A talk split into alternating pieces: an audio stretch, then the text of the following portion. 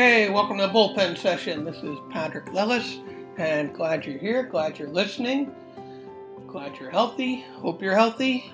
Happy New Year. Happy 2022. Really hope everybody is healthy. I know that uh, right as we were going into the new year, this COVID was spiking everywhere and uh, lending us back to that feeling of unpredictability. And hoping as we emerge into 2022, there's a little stability one of the things I came to appreciate or really recognize at the end of the year, thinking about that and taking some inventory of like what was great about the year is seeing live theater in person.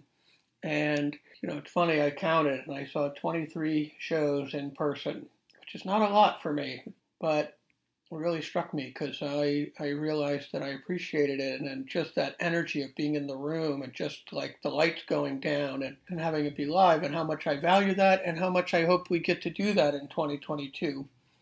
But also as we move forward, I think about, you know, things everybody, some people make resolutions and you know, I think just that idea of like thinking about what do you want to do, and I know I've talked about this. Very funny. I feel like I was about to repeat something, and it sounded familiar. It sounded like oh, something I'd said in New Year's before. Of, you know, what are you going to do this year? What is your intention? And I think what I wanted to say is that there's a going to be open to what path it's going to take us on. You know, like what direction am I going to go? Well, what's available? What can I create? What form can it create? And if things aren't predictable, you know, if the old path isn't happening as much, if independent theater isn't happening as much, well, maybe I need to create that independent theater and I need to create it in a way that is useful and productive and valuable to me. And I'm, you know, I'm looking, so that's one of the things is being intentional as always, but, uh, but remaining open to like what's possible, what's made available, and what opportunities can I create uh, for myself and others.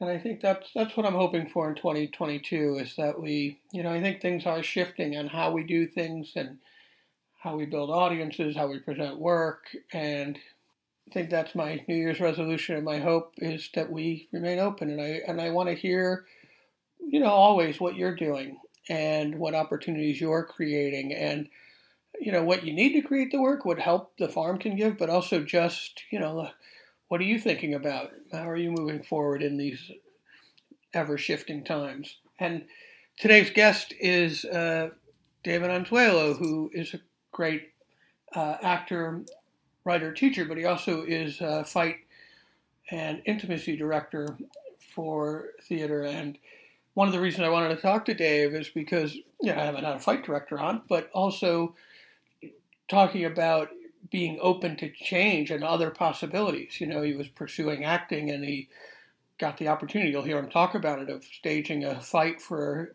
the theater company for Labyrinth and and eventually charting a whole path where he runs Unkle Dave's Fight House and founded it and started it and it was really built and you'll hear us talk at the beginning that he he was the fight director for Annie Live, the TV version of the live version of the musical. Um, and I just wanted to, you know, it was really great. Dave is always great to talk to. He's thoughtful and fun, and but I liked hearing about that uh, unexpected path and a whole career that came out of it. And I think it seemed appropriate as we're turning into a new year of like, oh, what's the unexpected path? What's what's going to be made available to us that we maybe and like he had, he had the skill set for it, and and it's a door opened. And I think that's the thing to be aware of for the coming year is the doors opening and opportunities presenting themselves and for us to take them. With that, I'm excited to share the conversation with you, and I'm glad you're listening and uh, play ball.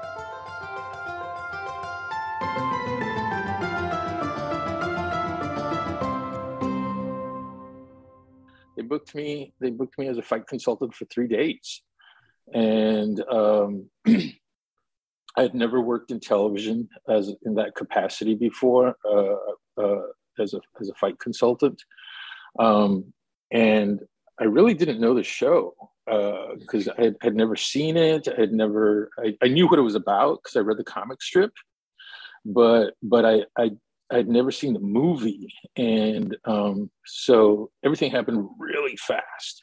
And it turned out Lear, um, deBessonet, the director, had requested me, and I had worked with Lear uh, twice before on uh, Lucy Thurber's Monstrosity and at the Delacorte in Midsummer Night's Dream as a fight choreographer. And she asked for me, and so I said, so when I walked in the room, I said, I said, "You're why I'm here, right?" And she goes, "Yeah." I go, "Thank you." and and so we made we made. She told me what she wanted, and we made a, a nice little fight uh, with these very young actors who were like Olympic level gymnasts. Um, and it was fast and furious, and I was very happy with it. They're very easy to work with. And, and then uh, when my first day on set for rehearsal, uh, producers uh, said we need to cut in half and I was like, "Ooh!" it was so good. And so we cut it in half, and then and then the third day I was there, they're like, "We still need it shorter. We still need it shorter." And but um, you know, it, we we did it, and uh, and and um, I, I I learned how to like like instantly reconfigure a fight to get to kind of like the the heart of things to make a, a statement that looks good on screen um, and uh, I have a lot, I have a lot of people to thank for that. Like working quickly, uh, you know, th- at the new group, they they told me like you have 20 minutes, make this make this happen. and and my brain thinks in pictures, and so like I can really like kind of edit everything myself and envision the screen. And and then I say, okay, I, if we pick it up here, that's what the camera's going to see, and then it, will it'll make the statement. So I start off with a big statement first, which the producers liked and kept, and then turned it into the, the tussle and the tumble on the floor, uh, which they wanted. And so so like I was able to to skip the setup of the fight and the the the, the, the misses. I like misses in fights where people dodge. the reality of it. Yeah, and and just got to the big statement and so uh, that's what happened. Then I was very happy they kept it and they kept my second little moment. And then they, they gave me a credit at the end. So I didn't expect that. I didn't expect to be credited at the end. Yeah. Well, I imagine the reason they're cutting it too is they're doing the live thing and, you know, they, they can't go over. Or they yeah, yeah, they, they, yeah. It, it was when I it was the first time I saw a script where like commercials were built into it, and so I said, "Oh, this is really fascinating," and and I was like, "So everything has to be really timed, like to the second. And and so I knew, like when they said we needed another four seconds shorter for that little fight, and so I knew how to do that. Uh, but it was only through years of of being asked to do, you know, on the spot editing by a lot of directors in theater. Um, I wouldn't have been ready for that job five years ago at all. So, yeah you know, I'm going to talk about acting and coming to New York, but how did you start with fight directing? The lab. yeah. Um, uh, as, as, as you know, I was a martial artist for a long time. And um, so one day, uh, David Deblinger, uh, I can't remember if he emailed me or called me, and he says, Hey, we're working on the Shanley piece. And um, there's a, a cop who beats somebody with a nightstick. Um, do you know how to do something like that, Dave? And I was all like, yeah, that, that's basic like a stick, uh, you know, drills that we do in class. So yeah, I, I, can do that. And so I went in there and um, we did it and it was easy and fun. and that, that was my first time. I just did it as a favor. And um, then when lab uh, came around to do, um, uh, Guinea Pig Solo and Dutch Heart of Man, they came back to me and they said, "Hey, would you would you make these fights uh, that are necessary?" And somebody has to get thrown in a dumpster while they're unconscious, and we we don't know how to make it safe and doable and all that. And so so after you know years of me playing superhero as a kid, I knew how to do like dump people in dumpsters and stuff like that. and um, so so we did it and then they paid me. I did not i did not know expect to be paid and i didn't know that i was being paid well uh, and and and so I, I since i had nothing to compare it to i, I called up uh, some people who i knew who had done some fight direction and i said hey uh, what do you get paid for a job? And they were like oh we usually get you know, this amount. And I was, I was getting paid like a lot more and from lab. And so I was like, oh shit, I can, I can make, I can make some money doing this. and so that's how it started. Yeah, I did. I did. And that was it. It was just, I mean, just that's funny because you're second degree black belt, you know, uh, but it is that martial arts training and known for that, that people started to reach out to you. And that's it, right? Is taking that and, and your childhood love of superheroes um, aside. Yeah. But it, but it was that. And yeah, it's interesting because, you know, are you on your second show in a row at the Atlantic? Uh, third. Third, third in a row. Well, well, this season, my third Yeah, show that's this what I meant. season. But but like yeah, at the Atlanta I've done a lot of shows. Yeah, this, this I'm doing Claire Barron. Shh, shh, it's called Shh uh, right now. I started yesterday, and um, but yeah, I, I, worked on uh, Love Letters by um, Ngozi and uh, Nwanyu, and then I worked on um, um, um, um, Kimberly Akimbo, which is running right now. Uh, Yeah. musical with Victoria Clark, who's amazing in that. So you start doing it, you do it through lab, you realize this can be a another thing you do besides acting. Yeah. And- And because now you you start you have Unkle Dave's Fight House, which is I don't know if there's another company in New York that's a company. Like usually people are hiring individuals and maybe the individual has an assistant for fight direction, but you sort of created a team. Yeah, well, there, there's a couple. There's a couple uh, companies, uh, but uh, they they don't. They're not doing it the way that I'm doing it. Like uh, uh, there's Sordelet Inc.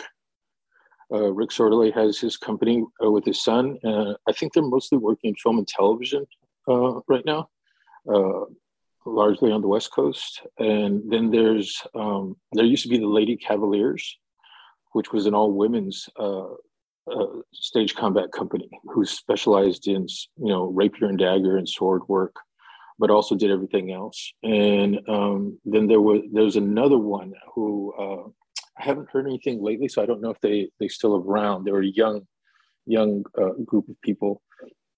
I don't know their work, and I can't remember their name at the moment, uh, but they were around for a minute. But but I formed a team. Um, basically because I was working a lot in regional theater as an actor. And so fight direction jobs would come in and I wasn't able to do them because I wasn't around. And um, like I lost my first Broadway show, um, which was G, uh, Motherfucker with a Hat. Um, and, um, you know, uh, Anna Shapiro wanted somebody on set for, for, you know, many visits. And, and, and since I was doing a show I was I was doing a show in Vermont, and and and uh, they said you can you can leave for a couple rehearsals uh, and and stay on our for your day off. And I offered that, and they were and and Anna was like, no, I, I really want somebody around more. And so I realized uh, I needed a team, um, um, and and it was Alfredo Narciso who like dared me to to do it because I was also still working a lot in bars, and which was the hours were killing me. And it was one time at like 4.30 in the morning we were on facebook and um, he, i said you know what are you do? He goes what are you doing up? And i said i just got home from work. And i said so like you know i'm wired and tomorrow's going to be shot because i'm going to be tired and, and um, he says um, you know well why don't why don't you like stop working in bars and, and i said well i need money and he said well why don't you like go into fight direction as a business and get people to help you. And I said, but what if it fails? He goes, then you can go back to the bars. He says, the bars will always be there. If you fail, at least you tried. But if you succeed, who knows what can happen? And so it was based on that dare that it happened. And so um, I reached out to people I'd like to work with, and I immediately knew I knew I wanted to do things differently, just like how Lab was originally formed out of a reaction to, you know, Death and the Maiden saying there weren't um, actors of high enough level to perform on stage, Latinx actors uh, to be in Death and the Maiden, and and I was like, you know, why why is fight direction always done by these tall white straight guys? and um, so like why can't it be like a short brown guy like me who's queer and and um, so that's what I did. I, I, picked people who who were either you know BIPOC or LGBTQ, and or both, like me, and and that's and they were also terrific actors and sometimes writers, so that they approached the work the way I did, which was dramaturgically, and spoke the language of actors in terms of objective and intention. And um, so that's how we worked. We worked a little differently because we we wore many hats and we had the lens of the world through you know, uh, walking through through life uh, as as other uh, who experience prejudice, bias, uh, bias, and um, you know, um, racism, and you know, uh, homophobia and misogyny, and all of the above, so that we understood the psychology of violence as well as choreography. I really appreciate that, and I think that narrative. It's fun. It's interesting to hear you say all that because I think you you the vocabulary of violence. I think you bring that understanding to the work. I also was interesting. One of the things that I was thinking about also is you, it's interesting that you bring that perspective, and you also have this uh, not only taekwondo, but you also have this spiritual sense to the work also that I think is really interesting. It's not just fight direction, but in your acting and your approach to the art. And I, I think the consciousness that you bring is really uh, impressive and great to collaborate because it deepens the work all the time. Uh, oh, well, thank you. Uh, that that's that's. Thank you. um, I'm going to jump back a little bit. What what you grew up in Texas. What what got you to New York? Um, well, once I decided that I wanted to go into uh, the theater and, and and acting, I started reading a lot of you know magazines like Interview Magazine and and watching a lot of movies. Like I was really into like I had a lot of artsy friends. Uh, like my first year of college, uh, that turned me on to like the movies of like Richard Hell and and um, you know Lydia Lunch and Andy Warhol, of course, and Stranger Than Paradise, and you know, and and they were all shot in New York, and and reading about the nightlife in New York and uh, groups like the Wooster Group and um, Ping Chong, uh, and I was just like, you know, that is that is like really it's like really rock and roll and and they often crossed over like like lydia lunch had a band and and richard hell was in a band too and so like so like rock and roll and punk and film and theater all kind of like meshed all over each other and and and that's that was very exciting to me and um iggy pop and all my favorite people were were like they they did acting, but they also did like music and they also did like other things. Like Patti Smith was in plays with Sam Shepard, you know, and and uh, Bob Glaudini directed them, you know. So I was just like, this is that's exciting, you know. Uh, you know, I want to I want to hang out with them, and so I want to dance at Limelight and and Pyramid Bar and as a go-go boy and you know hang out with you know John Sex and Lady Bunny, and that's what I did.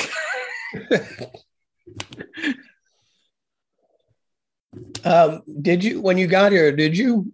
Did you? Oh, yeah. Did you jump in the middle of all that? Well, well, um, what happened was, uh, like, what happened was that um, my my uh, I went to New York my first year, like uh, with my friend Lisa and Marty, and we came to New York, and uh, I had created like we had created these personas. Like my name was Benvolio Snoopalai, and hers was Amazonia. We we essentially wanted to be club kids, and so we went on a mission to hunt down uh, and meet Andy Warhol. And so we did. We we we we we came to New York, and they were like, "Oh, Andy's not he's, not on the East Coast. He's on the West Coast." But we did. We saw Madonna um, just as she was leaving um, Love Saves the Day, and it was the year she got married to Sean Penn. And so so we hit all the clubs in in New York, and then flew to LA we'd saved all our money and we flew to LA And when we got there, we we just went to club after club and saying like, "Is Andy here? Is Andy here?" And we acted like we were on the list. And uh, finally, we got to this place called Power Tool. They're like, they're like, "Yeah, Andy and, and Keith are here," which means Keith Haring. And I said, "Well, I, I, I said, well, uh, Andy said we'd be on the list." And and I said it with such conviction. That they were like, "Oh, okay," and they let us in. even though I was both underage and not on any list anywhere. but it doesn't mean you couldn't be. and so I shoved my way through the entire crowd and, and I found Andy Warhol. And then I, made a beeline for him. And I said, I, said, I want to work for you. My name is Benvolios, Benvolios Nugulagi. Uh, I will work for free. Uh, give me a job. And he was all like, uh, who are you? And I was like, Benvolios Nugulagi. I love you. I'll work for you for free. Give me a job. He's like, um, call me when you're in New York. And the way he said it, I was like, oh, it's dead. You know, it's dead in the water. He's giving me the brush off. It's never going to happen. yeah. You met him. Yeah. so, so, then we, we, we finished the night dancing and left. Did, did you go back to New York? No, I went back to uh, uh, El Paso where I was still in school, transferred schools to a school in New Mexico. And through them they, they, they would send me to new york every summer uh, to, to study at the martha graham school. And um, so i was training at the martha graham school while she was still alive and she would come in and watch us and like shake her head in total disappointment and dismay at how bad we were and um, but we were always very excited to see her she'd show up like with her big like buns on her hair and satin purple gown to the floor with opera length gloves, and, and she would stare at us full face they, makeup. Did yeah. they send you because they had a relationship, not because you were a dancer, right? Uh, I, I well, I, I, I, because of my martial arts training, I, I kind of like was okay at dancing. I was never really good, um, but I was I was okay. I could jump really high, and I was very flexible. Um, and um, my dance teacher for modern dance, Juanita Berry, uh, was a former dancer for the, the Graham Company, as well as Pearl Lang and Batsheva, and she was in the original cast of King and I. Uh, and and so she says, "Do you want to go to Martha Graham? Because I can tell you really like it." And I said, "Yeah." And so she says, "I can." She picked up the phone, called the the artistic director at the time, which I think was Diane Free Diane Gray. And she goes, Diane, I'm sending you a student. His name's Dave. Put him in intermediate level. Done. And I said, Well, how do I pay for it? And she goes, Oh, and he'll need a scholarship. And, she, and it was done. And then I said, Well, how do I get there? And then she she went to the, the chairman of the, the theater department. She said, Buy him a plane ticket. And they did. And then the rest was up to me about finding a place to stay and and food and all that. But uh, yeah uh, so i went to martha graham for two summers and um, they, they, totally uh, degraded and humiliated me and told me how terrible i was. You have no turnout no extension no point no line. And i said i know but you got to work with martha graham well, I, I, got to work with a company um, uh, as they were the teachers, and I was the students were from all over the world, and they were the best of the best, and I was the dumbest of the dumb in, in, the, in the intermediate class. I was barely intermediate level, and um, at the end of the second summer that I was there, she goes, "You know, you'll never dance for this company." Uh, Dan was walking with me at the subway. She goes, "You know, you'll never dance for us." I said, "Yes, I know that." She goes, "You'll never dance for the junior company. You know that, right?" I said, Yes, I know that. She goes, But you know that you'll work. And I said, I know that too. And that was that. Nice. And and that that your understanding that you'd work and their understanding that you'd work, is that because of your discipline? Largely my discipline and my imagination. Because um, one time um, she dragged me in front of the class and she said, uh, David, uh, has no skills whatsoever as a dancer.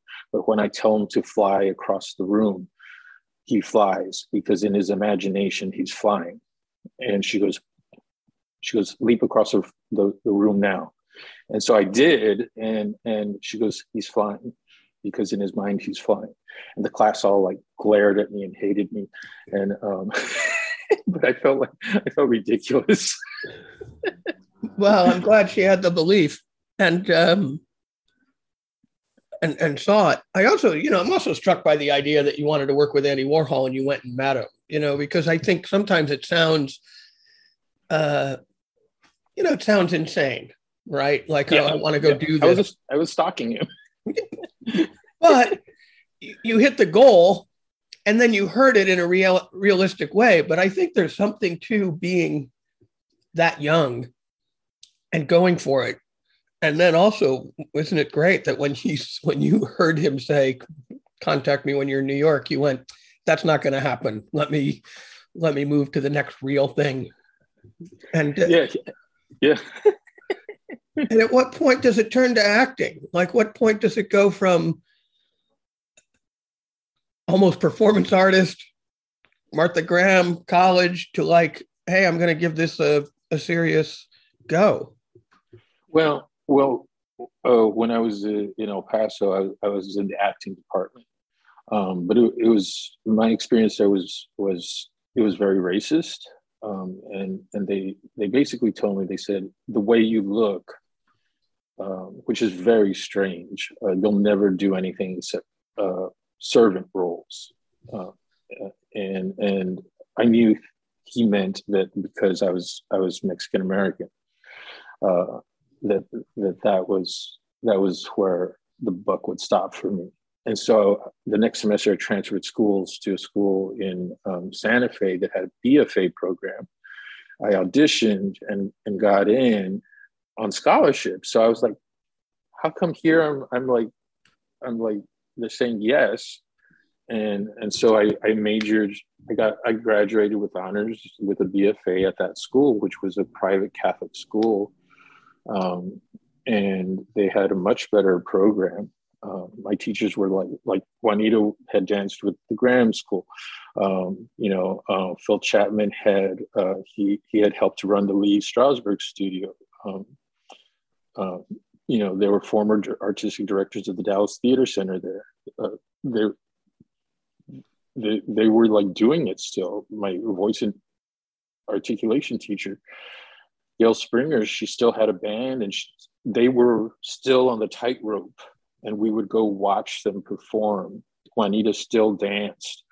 Phil still directed regionally. They were they were still artists. They hadn't rested on their laurels like my school in El Paso. And and so that's that was my background training was in acting. Uh, isn't that interesting? You're right. Like I think the people who are still in it, doing it, have much more compassion and you know commitment but also compassion to people who are beginning the journey of you know not wanting to limit either i feel right now coming out of the pandemic the conversation of bipoc inclusion is so in the forefront of everyone's mind we won't know if there's permanent change for a couple of years mm-hmm. um, but let's just say prior to that do you feel the dramatic difference? I feel a difference, um, and and definitely, definitely don't get asked. Well, I know we're not having any in-person auditions hardly. I, I just had my first one um, a couple weeks ago, and um, in in a year and a half. Uh, but but like in the '90s, when I was auditioning a lot, um, I frequently got asked a lot of things I'm not supposed to be asked, like um, where are you from, where are your parents from, uh, are you really, uh, you know, are you Puerto Rican, are you Mexican? They're not supposed to ask those questions. And and then I often got asked to like be more. They're like, can you do it more? Can you be more Mexican? And and and so I'd be like, oh, you mean like Speedy Gonzalez? And because I had, you know, because I'm kind of a smartass, and and and, and they go, yes. And, so, and I would say, I could do that, but I'm not going to. See you later. And I, I would walk out. And um, I got reprimanded by some fellow actors actually, and they they said, you know, David, you're going to have to learn to eat shit if you're going to make it in this business. And I said, well, you know what?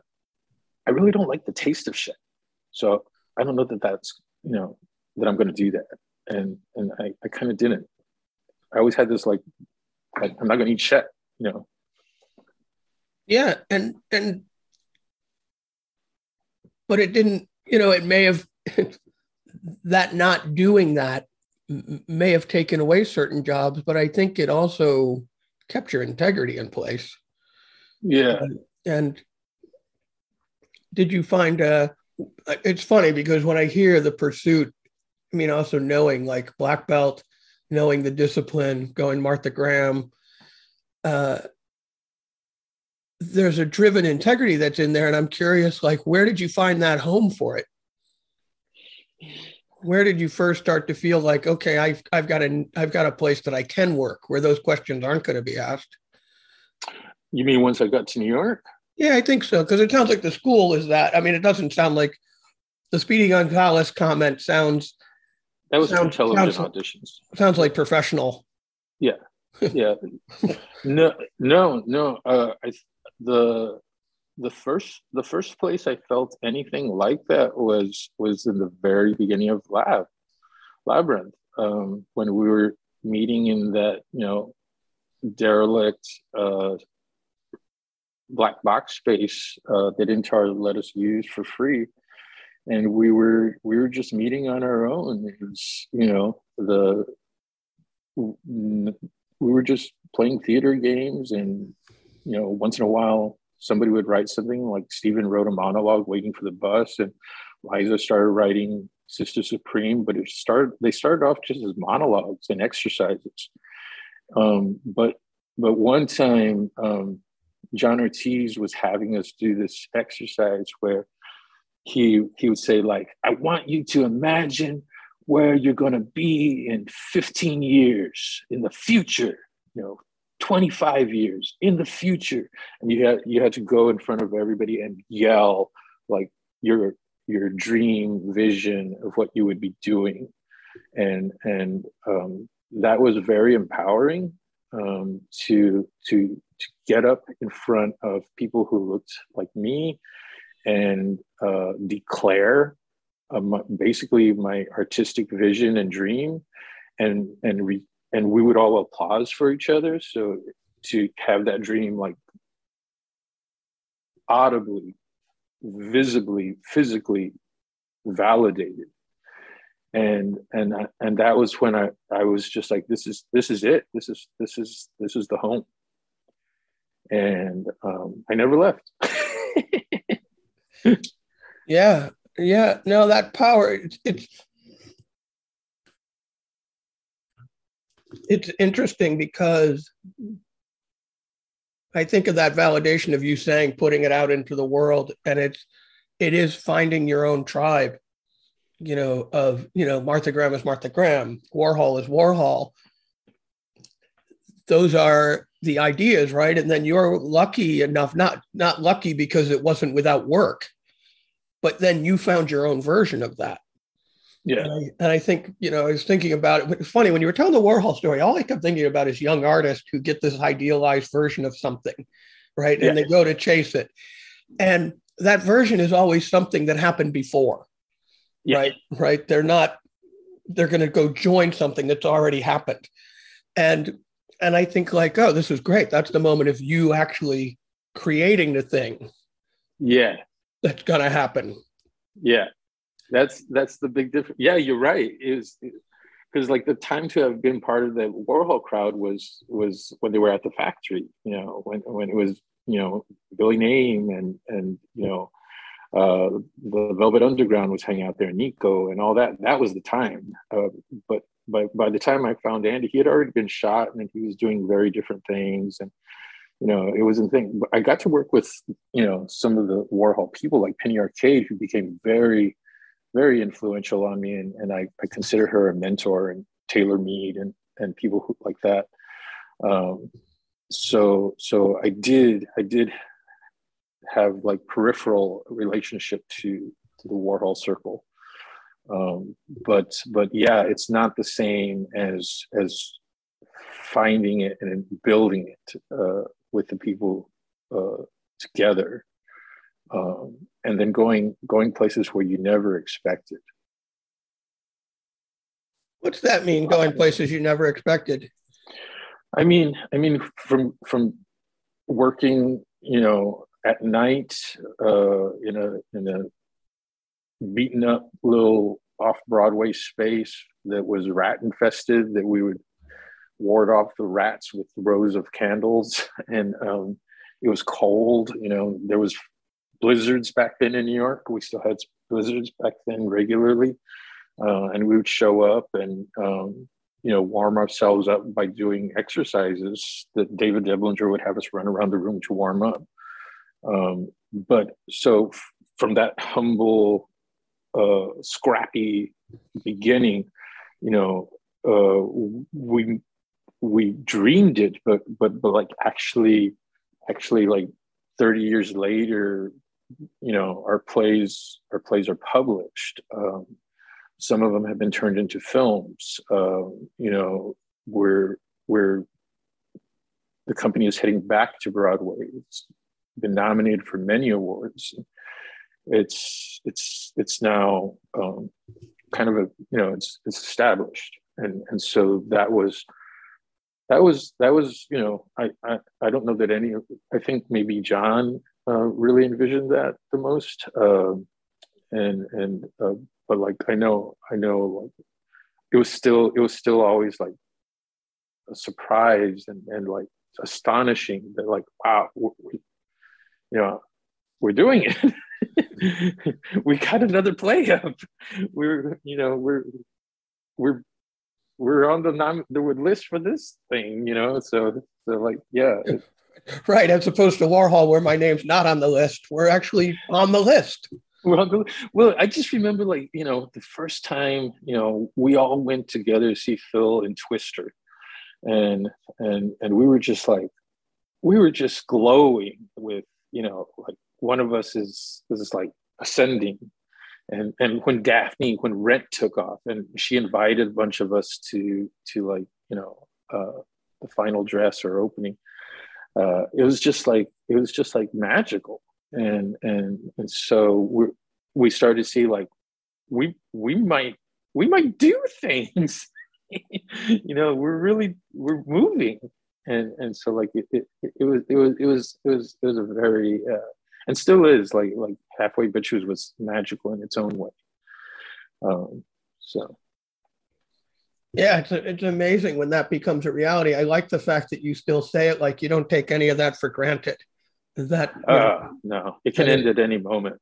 It can end at any moment. Yeah. Is there a moment where you felt, um, doesn't not about the theater company, but about your career or work where you thought, "Hey, I uh, I'm going to stay. I know I'm going to stay," or there's, or you got to the next level, however you want to define that. Well, it was it was a couple different. As an actor, there was definitely a, two defining moments for me. Um, one, um, within arriving in, in New York, uh, I, I, had a, a, very large stroke of luck. And within a year, I had booked uh, a fairly uh, sizable TV job. And it, it, it allowed me to get uh, become a member of SAG. At the time, it was only SAG, not SAG-AFTRA.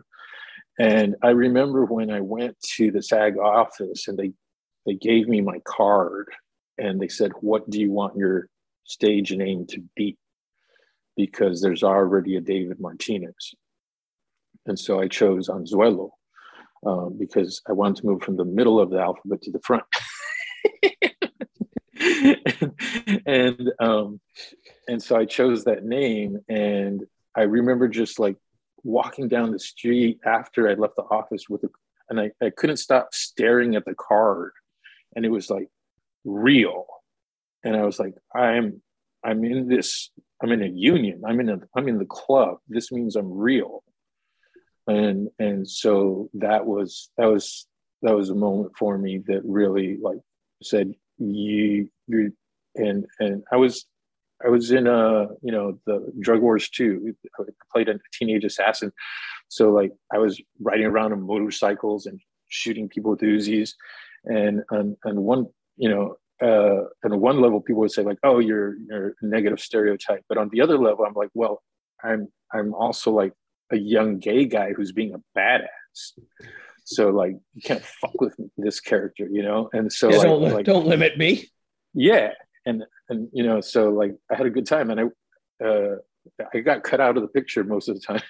I ended up with like one line, but but I made some money, and and uh, it. I didn't work. I didn't work in TV for two years after that. I went back to theater. Uh, I couldn't get a job in TV. I didn't book anything, and um, so I thought, well, maybe that was it. Maybe maybe that's that was my one shot, and at least I did it, and I can say I did it. But then I then I booked I booked more. Uh, just took a while, and um, so so it happened. But as and then in theater, I did a show during this period of non-working in TV. I, I went to Chicago, and I, I had auditioned for a play called Stand Up Tragedy by Bill Cain on my birthday and after my audition, uh, the director, Gary Griffin, said, uh, Do you want to tell us anything? I said, Well, it's my birthday. That's what I want to tell you. It's my birthday. And he goes, Oh, well, happy birthday. And um, he says, You want a present? I go, Yeah, I want a present. And he goes, You got the part. and I got the part, the lead part. And and so the the the, the show ended up uh, being nominated for Jeff Awards, and I won Best Supporting Actor. Uh, uh, against Steppenwolf, we tied, and and so like uh, they, they, said, I don't know why it's best supporting actor should have been lead, but um, uh, you got a nomination, and I didn't know what it was. I was I, have never heard heard of the Jefferson Award, and they were like, well, and then it turned out like I got the night of the awards that I won, um, and and they were like, and I, and I was holding it, and again that same feeling like this is like proof that that uh, have something to offer. Yeah, it's that was your first. Was that your first job in Chicago? Like yes. it's funny when you said I went to Chicago. Did you go to live in Chicago, or did you go out for that play? Or I went out for that play. Um, they had the audition in New York, and and then they brought me out to Chicago to do the play, and then it, and then it did well because I looked and, and I remembered actually that you had gotten the Jeff Award, which I don't think until the late 90s or so did I know what a Jeff Award was either, because um, I live here. And that's a huge deal. But it is, both of those things are like mile marks, you know, like the, the union card. It is, it's that stamp of like, I'm in. I, I, I something, and it's an internal thing that's just a recognition of your work and I think the award is the same thing, right? It's not, the awards don't necessarily change the trajectory of your life.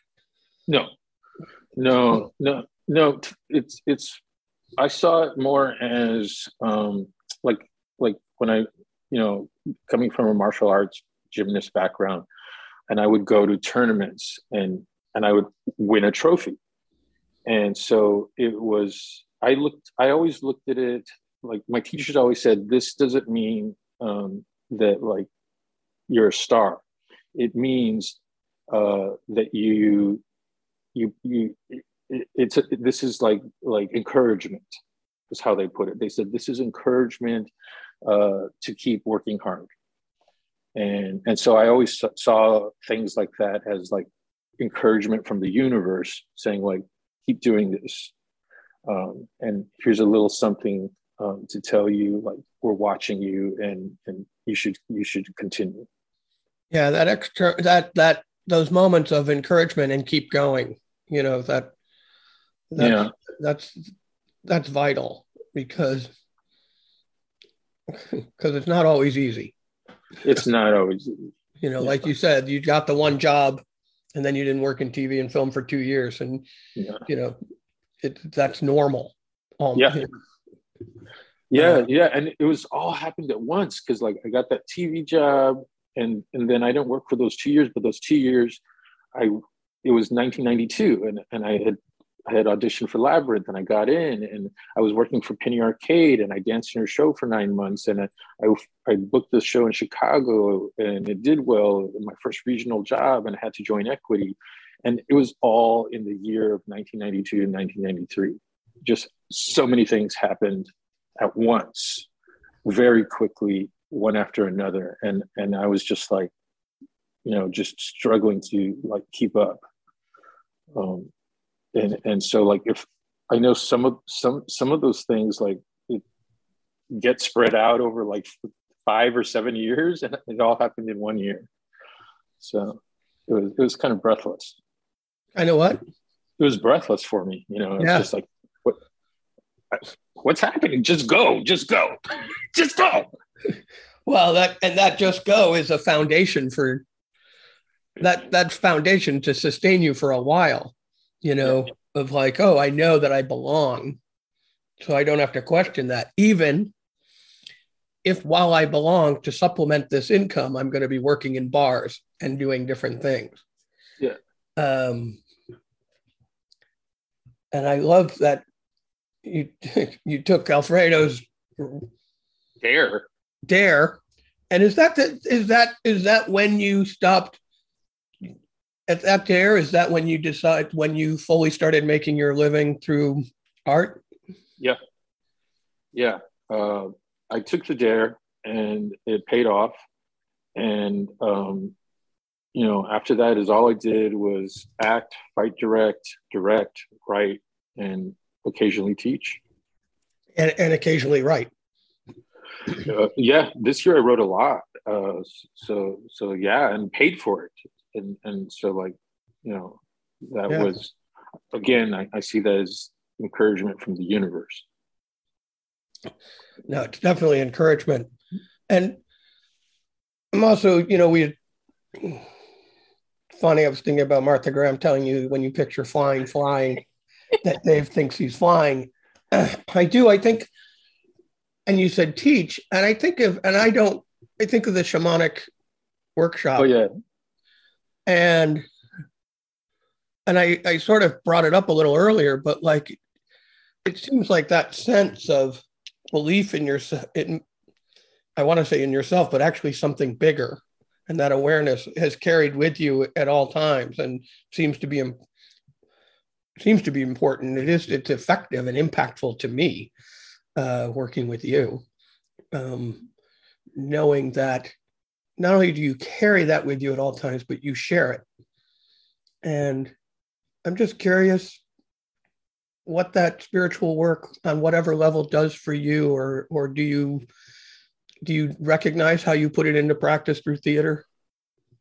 Yeah, yeah. Um, I mean, I had some wonderful mentors and teachers, and and and you know, I mean, going back to Martha Graham, um, you know, one of the things she said is that famous quote um, is is uh, it's not our job to judge how good it is what we're doing. It's our job to do it to simply be the, the vessel the, re- the radio receiving the message from from above from the divine and do and, and deliver the message. And um and then I, I watched a documentary one time where um, they were talking about um, angels and and and and new, neutrinos. And they said if there's anything in the world that could probably be called angels it's neutrinos which are these tiny particles. And so many you know can there's like an unfathomable number can fit on the pin of a head that's how tiny they are but they're immensely powerful and they're everywhere um, and so uh, they somehow in the description of it said, Isn't it amazing that these neutrinos play such an important part in the magnificent unfolding of the story of, of humanity? And it, it just like hit me um, that like, oh, you know, that's that's what it, we're doing. We're storytellers who recount the magnificent unfolding of the universe. And that's our job. Birds fly, fish swim, and humans tell stories whether it's whether it's a song or a poem or a play or a television we're telling stories because that's what we do that's what we're designed to do our imaginations and brains need stories and we need to understand the world and the universe around us and ourselves and each other and that's what we're doing. We're telling stories. And those things all kind of like started like pressing in on me. And um and and they solidified uh, when I started working with Peter Sellars in 1994 and his, his uh, tour of the Merchant of Venice, and I was I was at this point where I was questioning a lot of things.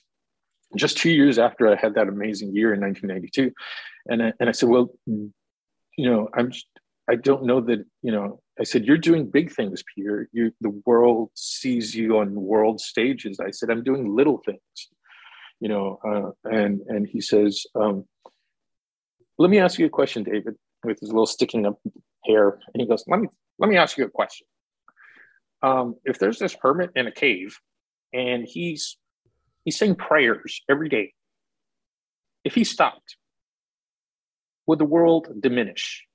Would it would it lose something? I go, yes. He goes, well, you're the little hermit in the cave. Don't stop praying.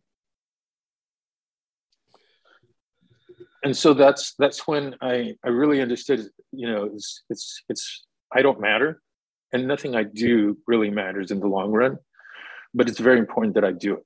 Um, and that's kind of a Buddhist concept. Uh, uh, you know, you're given life, you're given a period of energy to exist in the world, you're given a mind to comprehend things and imagination to envision and create things, and time to do it. Don't fuck it up. Go do it.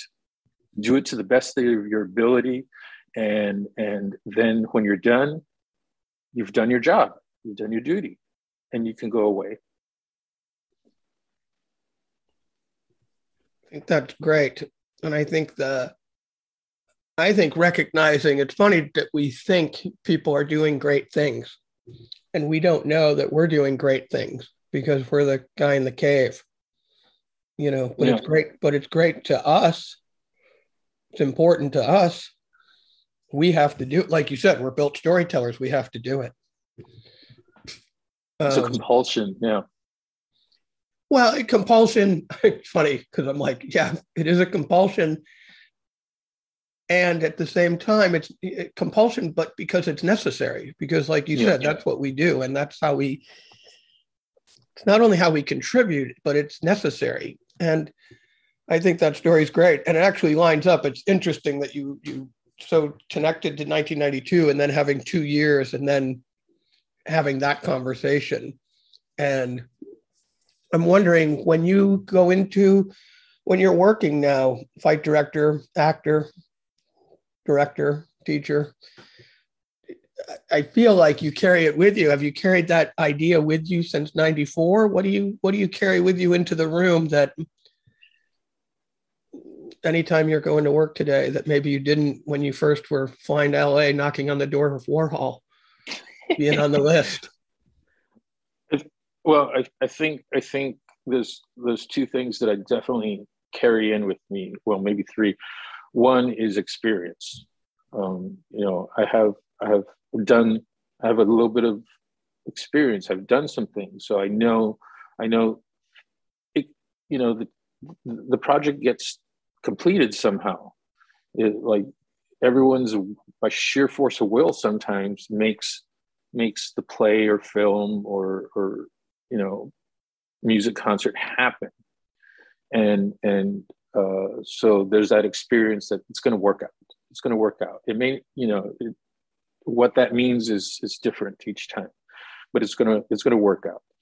Um, and then i have the history of all those teachers um, telling me those things like you don't it's you you don't really matter but it's important that you do it and and so like that's what i go in with like like this is the doing is important. And and so let's do it. And do it bring your a game uh, as much as you can that day each and every day. Um, you know and um, so that that's that's what i take into the room um, no matter how you know tired or nervous or doubtful I am, then then I just like you know this this this is the shot. This is the opening. This is the job. Uh, don't fuck it up. I think it's great. The thing that struck me when you were just talking that really hit me was it's very easy to get lost and tell yourself that it doesn't what you're doing is not important. There's so many other people doing it. There's you know and just if you can hold on to that phrase but it's important you do it. Mm-hmm. and it's like if you can hold on to that because it's true. I think it's important that you do it. Not only you know is that each individual does what they're called to do or what they feel compelled compulsion you know compelled to do is uh it's true because it's easy to it's easy to compare and say you know hey peter Sellars on this global stage who's doing a world tour of Shakespeare, unlike anyone else's production of Shakespeare. You know, you're a global, unique artist. Why do I matter? And it's like, well, because you do. Yeah, it, it, it was. It's it's it was just so again, uh, uh, you know, an artist mentor. I, I, I consider him a an instru- you know, like like definite mentor in, in the development of how I thought of things um, in terms of work. And and yeah, it's just so it, the doing is everything. And like like you know like you know when I think about some like I, I sometimes I go should I should I bother? Maybe I don't write anymore. Not maybe I'm not a director anymore. Maybe I'm not an actor anymore. And um, uh, then then like something will happen and they'll say like dave would you write for this 24 hour virtual monologues? Or uh, you know um, oh you got a call back for this job. And i'm like oh okay. They're, they're telling me it's not done yet. My job is not done yet. Um, so don't don't lay down your working tools yet. Yet. Yet i like that they're as long as they're always around or at least in the belt you know, you're okay. And, yeah, you lay them down when you're dead, apparently. apparently. Yeah, I don't think it goes away. It may shift. You know, you may never have thought, oh, I'm gonna, I'm, you know, I'm gonna be the fight director on, you know, a national live television musical of Annie. Yeah. You know, uh, but it happens and and it evolves. You know, uh, that's what I you know what's interesting is that's also what i see is is it evolves constantly is to you know i may not write again well or i may write something different. Yeah.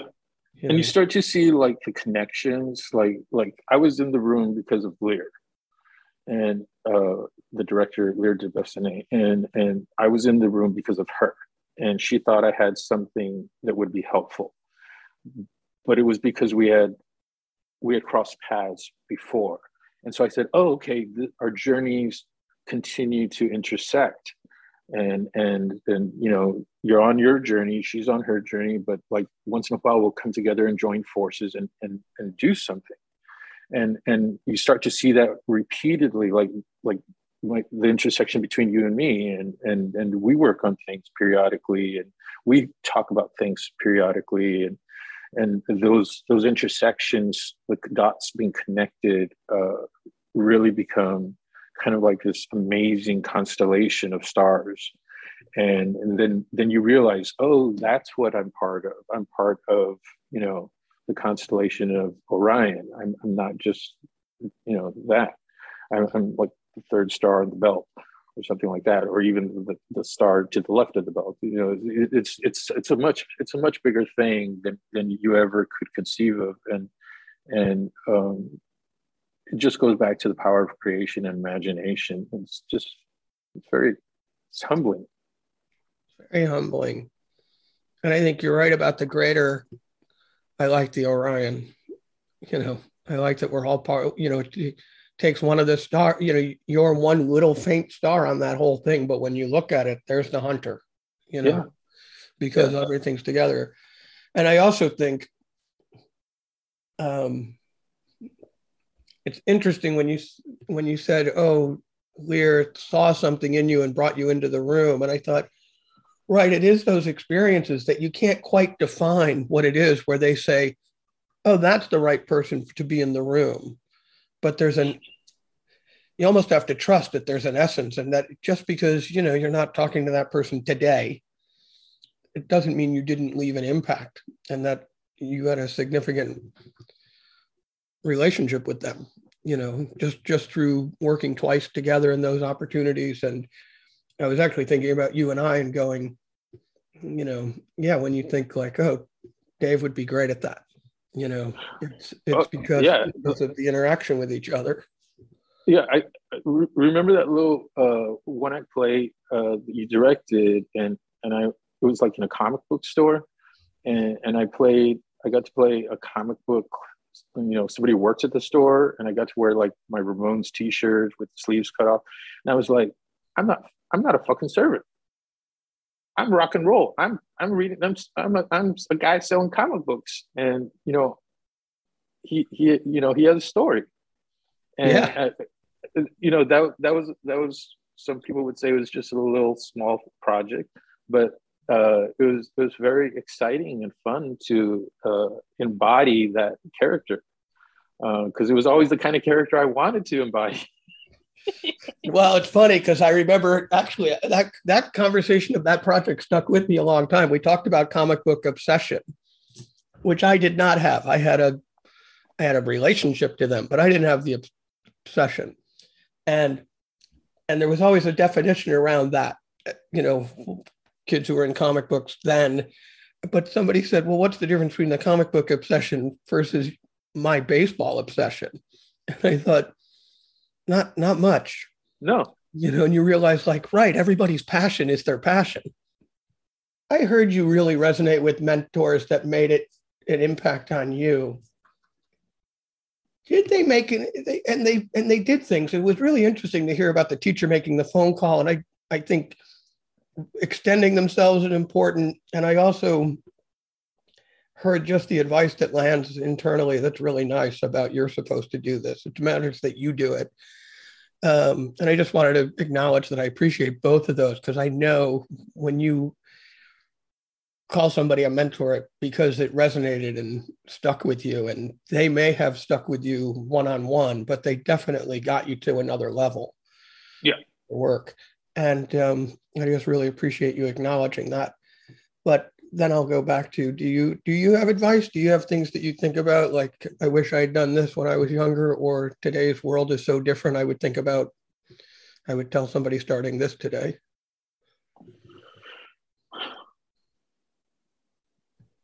Well, it's it's sometimes it's really hard um like cuz sometimes sometimes I didn't I didn't realize uh, that my mentors were my mentors at the moment but now now that i'm very old uh, I, I, I start to recognize moments where where like an unexpected event happens with with an interaction with a person that draws specific attention to them. Like like we we we turn a corner and crash into each other. Or um, there's some sort of convoluted word misunderstanding and it, and it derails our conversation for a second and and it seems like a glitch in the matrix sort of thing. And i'm i'm like before i would just dismiss it and not recognize it at all. Now i'm like oh i'm i'm i'm supposed to pay attention to this person. This person is going to like really teach me something. And i wish someone had told me that when i was a lot younger to to watch out for those those points of of, of attention, those glitches, um, that they're meaningful. And and and sometimes when you're knocking heads with someone, uh, they're actually teaching you something very important. And and um, it's not the lesson that is apparent. And and so so it's a it's a it's a real gift so that's what i i would would offer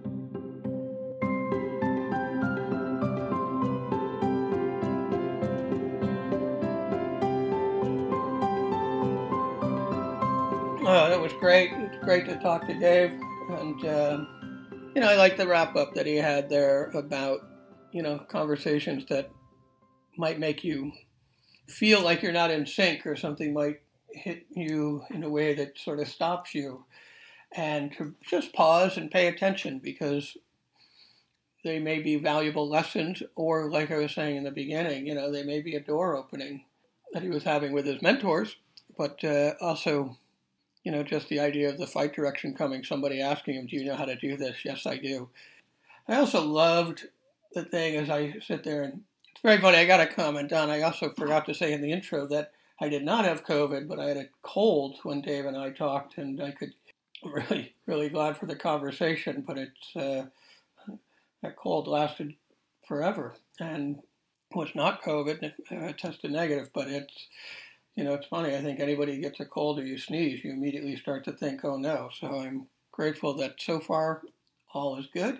But going back to what Dave said, I was going to comment on the Peter Sellars comment about, you know, it's important that you do it, and I think it it's good as we're uh, mainly when I'm thinking about the shifting ways that we do theater, how we create content, how we're getting our art in the world, how how we're experiencing it. You know, we can always put it on the scale of is it huge? Is it a, a you know a, a global recognition or is it for this intimate audience of small group of people that I know? And it's like, and you know, we can be aspirational for what we want it to be, but I think the most important thing that I heard is that it's important that you do it, and it's good to remember, especially especially as we're trying to make a plan for like how are we going to do it and what are we going to do and what's, you know, is there I, I keep thinking about like what does the early career artist need as the farm theater at this time, and you know it's listening to that, but also what I think they need, what what I need is to remember that it's important that we do it, that we participate. That if you're a writer, you write. If you're an actor, you act, and that you figure out ways to do it, and we'll, we'll worry about how it gets recognized you know, later. Because I think, like Dave with the fight direction, it grew into something from a one opportunity if you have the skill set to being on, uh, you know, Annie Live the musical on TV and uh, gone to and everywhere in between. And I think we can, it will surprise you where it takes you. And and I think that's good to remember and just to remain open. So again, Dave, thanks so much for the conversation. So so glad to get to talk to you and and uh, always grateful when we get to work together as well. I also wanted to say at the end of the year, the farm did a fundraising campaign, and I'm grateful to everybody who contributed and people who can't contribute money. Just know that you're listening to the podcast and sharing it, and just um, and and being involved in the community in any way is really appreciated, and I'm grateful that we are doing this together. So I hope everybody continues to be healthy. Wishing you the best in 2022. And with that, we're out.